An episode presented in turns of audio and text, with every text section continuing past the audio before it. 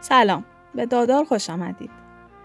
داریم کتاب عهد عتیق رو می‌خونیم و سفر پیدایش رو شروع کردیم.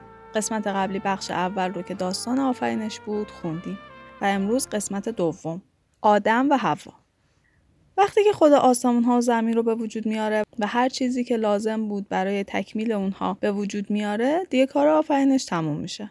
خدا روز هفتم رو برکت میده و اونو مقدس اعلام می‌کنه. چون که روزی بوده که دیگه آروم گرفته و آسمان ها و زمین کامل شدن. وقتی خدا آسمان ها و زمین رو می‌سازه هیچ بوته و گیاهی روی زمین رشد نکرده بود. چون از طرفی هنوز باران نباریده بود و از طرف دیگه انسانی در زمین وجود نداشت که کشت و زر کنه. اما آب از زمین بیرون میومد و تمام خشکی ها رو سیراب می‌کرد. خدا از خاک زمین آدم رو سرشت. سپس در بینی آدم روح حیات دمید و به او جان بخشید. بعد از اینکه آدم به وجود میاد خدا اونو در سرزمین عدن واقع در شرق به یه باقی میفرسته. خدا انواع درختان زیبا در اون باغ به وجود آورده بوده. همه هم میوه های خوشتم داشتن.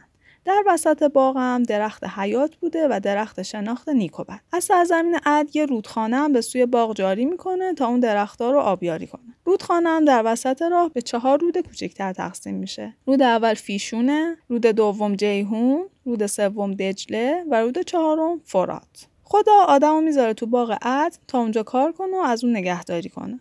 و اونم میگه از هر میوه ای می‌خوای می‌تونی بخوری. فقط از میوه های درخت باغ نباید بخوری. چون اگه از اون بخوری میمیری. بعد خدا با خودش فکر می‌کنه که باید برای آدم یه یار مناسب به وجود بیارم. برای همین همه حیوانا و پرنده هایی که از خاک سرشته بود پیش آدم میاره تا آدم اونا رو نامگذاری کنه. اینجوری میشه که همه نامگذاری میشن اما یار مناسب برای آدم پیدا نمیشه. بعد خدا تصمیم می‌گیره انسان رو به یه خواب عمیق فرو ببره. در اون هنگام یکی از دنده هاشو برمیداره و جای اون رو با گوشت پر می‌کنه. از اون دنده زنی به وجود میاره و اون رو پیش آدم میاره. آدم میگه این یکی از استخوانهای منه.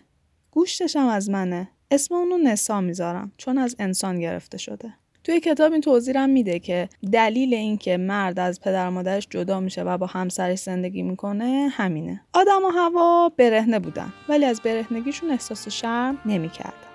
توی قسمت بعدی راجع به سقوط انسان صحبت می‌کنیم. تا اپیزود بعدی خدا نگهدار.